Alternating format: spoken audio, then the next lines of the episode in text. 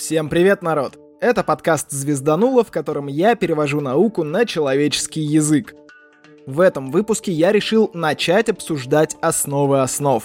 Люблю копаться во всяких стандартных вещах, которые кажутся уже само собой разумеющимися.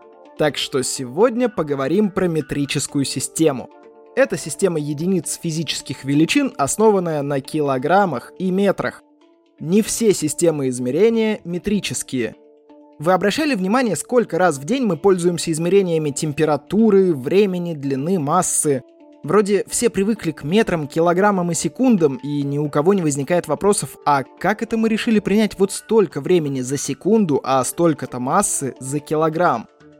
А как мы все пришли к одинаковому метру, если у нас, блин, в канцелярских магазинах иногда линейки не совпадают? Оказывается, теща, перед тем, как уехать в отпуск, красила потолок, заляпала краской рулетку, вырезала из нее 50 сантиметров и склеила. Говорить будем про международную систему единиц Си.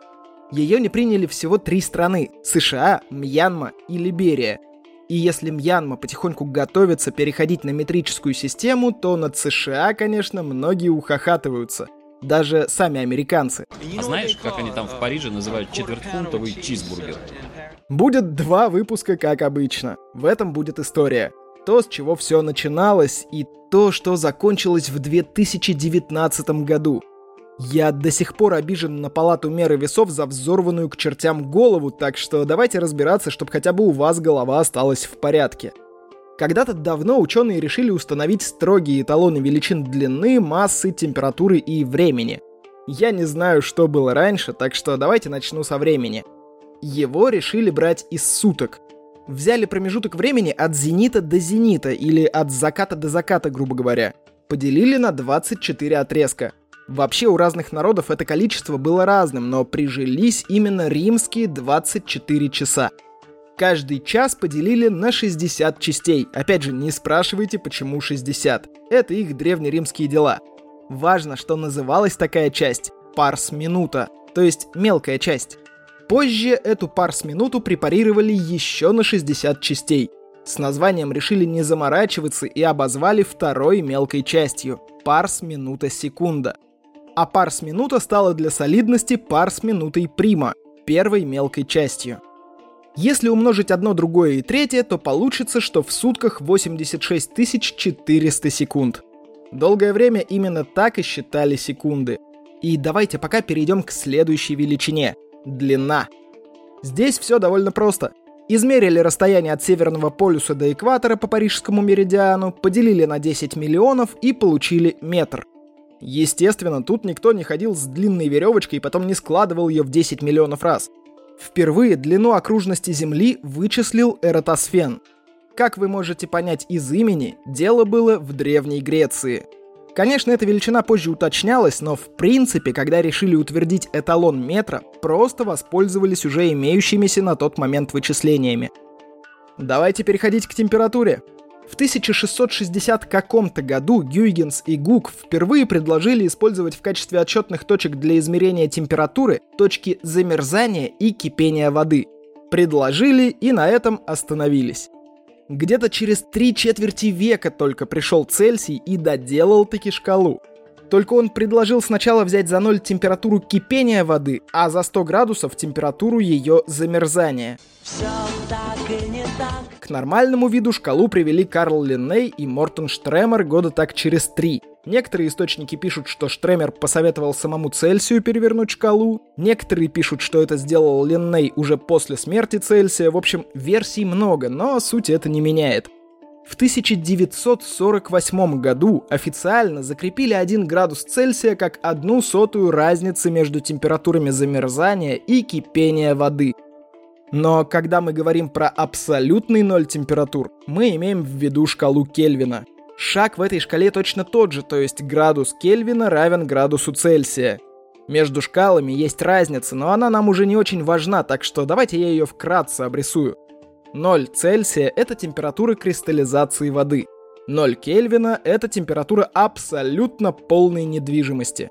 Никакие процессы не происходят, ничего не движется. В шкале Кельвина важна тройная точка воды. Это точка, в которой при определенных условиях вода может одновременно находиться в трех состояниях – газообразном, твердом и жидком. Тут важно соблюсти давление и не пускать ничего, кроме воды в установку. Считалось, что температура такой тройной точки равна 273,16 градусов Кельвина или 1 сотой градуса Цельсия. Так что 0 по Кельвину равен минус 273,15 градусов Цельсия. Холодно, холодно, но ничего. Ну и из основных четырех величин мы только массу не определили. Помните, у нас уже определены метр и градус Цельсия.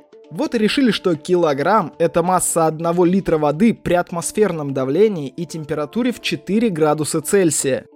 Про атмосферное давление даже не спрашивайте, там долгая история, как его открыли и измерили.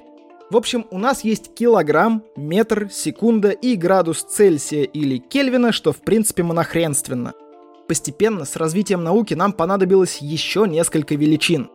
Сила света долгое время была равна силе света от одной свечи. По-английски свеча candle, так что величину назвали кандела. Позже ее переопределили через монохроматическое излучение. Да, страшные слова. Монохроматическое излучение — это излучение одного определенного цвета. Свет свечи разделяется на несколько спектров. А с приходом технологий ученые просто взяли лазер, настроили его на выбранную длину волны и померили ту же силу света, но уже от этого лазера. Кроме канделы появилось число Авогадро — изначально определялось как количество атомов в 12 граммах углерода-12. Это количество атомов стало равняться одному молю вещества. То есть 1 моль углерода-12 весит точно 12 граммов. 1 моль другого вещества весит иначе. Но и там, и там количество атомов одинаковое. Сейчас я быстро успокою химиков и физиков, у которых начало подгорать. Позже вместо атомов стали говорить про структурные элементы, то есть молекулы, ионы, электроны, что угодно. Главное, чтобы их было столько же, сколько атомов в 12 граммах чистого углерода 12. В 2019 году что-то пошло не так, и палата меры весов немного все перевернула. Они перевели число Авогадро в разряд постоянных, закрепили его значение, и теперь 1 моль вещества измеряется от рассчитанного числа Авогадро – в условиях войны число π может равняться 4, а число Авогадро... Давайте я не буду зачитывать это неудобное 6 с хвостиком на 10 в 23. В общем, теперь это число стало чисто формальностью. Реальными атомами углерода там уже не пахнет. Ну и примерно та же история случилась с единицей силы электрического тока. Эту единицу называют ампером, как вы думаете, кто первый догадался измерить силу тока? В общем, изначально 1 ампер равнялся одной десятой части такой силы тока, которая создавала силу в 2 дины на сантиметр длины между двумя тонкими проводниками на расстоянии в 1 сантиметр. Родина! Запоминайте его слова! Дины! Вот именно Дины, ребята, не Димы, а Дины, понятно? Это акцент. Дины — это аналог ньютонов только с граммами, секундами и сантиметрами.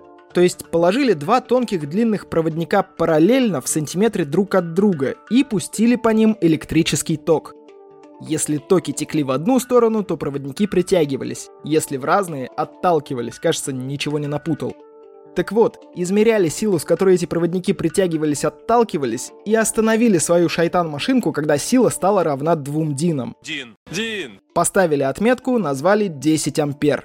Оригинально, так и запишем. В 1893 году решили переопределить 1 ампер как силу тока, необходимого для электрохимического осаждения 1,118 тысячных граммов серебра в секунду из раствора нитрата серебра привели к какому-то реальному значению, которое можно пощупать и измерить, и успокоились до 1948 года. Тогда тоже был пересмотр физических величин, и как раз ампер был среди этих пересмотренных.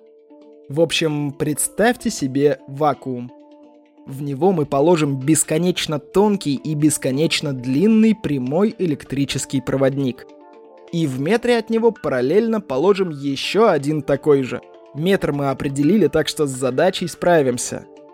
А теперь мы будем по этим проводникам пускать ток. И остановимся тогда, когда сила взаимодействия этих проводников между собой будет равна 2 на 10 в минус 7 степени ньютонов.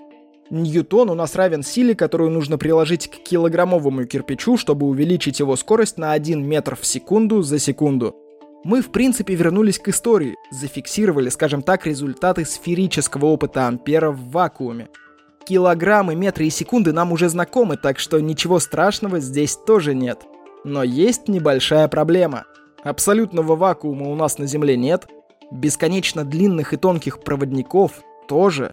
Что делать? Я не знаю, что делать. Муравью приделать. В общем, в 2019 году уже заменили нафиг и нитрат серебра, и бесконечные проводники на строго установленную единицу точечного электрического заряда.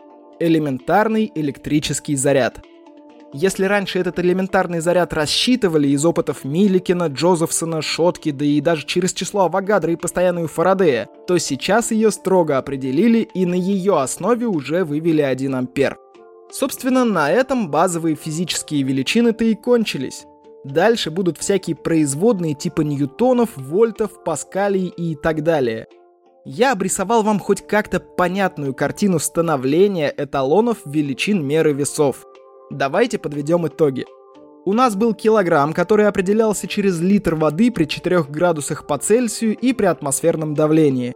Естественно, в палате меры весов хранилась эталонная гирька, а не вода. Сейчас гирька тоже хранится, но скорее в качестве исторического экспоната, чем реального эталона. Секунда была равна 1,86 400 части суток. Метр был равен 1,10-миллионной расстояния от экватора до Северного полюса по Парижскому меридиану. Кельвин долгое время измерялся от тройной точки воды, а 1 градус Кельвина был равен 1 градусу Цельсия. Один моль чего угодно равен количеству этого вещества, в котором содержится столько же структурных элементов, сколько содержится атомов в 12 граммах чистого углерода 12. Канделу определили как силу света, которая испускала одна горящая свеча. Ну и немного помотала ампер. Сначала он был определен через два тонких параллельных проводника в сантиметре друг от друга. Потом стал определяться через реакцию осаждения серебра из нитрата серебра, а потом стали определять его через бесконечно тонкие и бесконечно длинные параллельные проводники в вакууме. И вроде все хорошо, практически все величины опираются на реальные значения, которые мы можем прямо измерить и пощупать.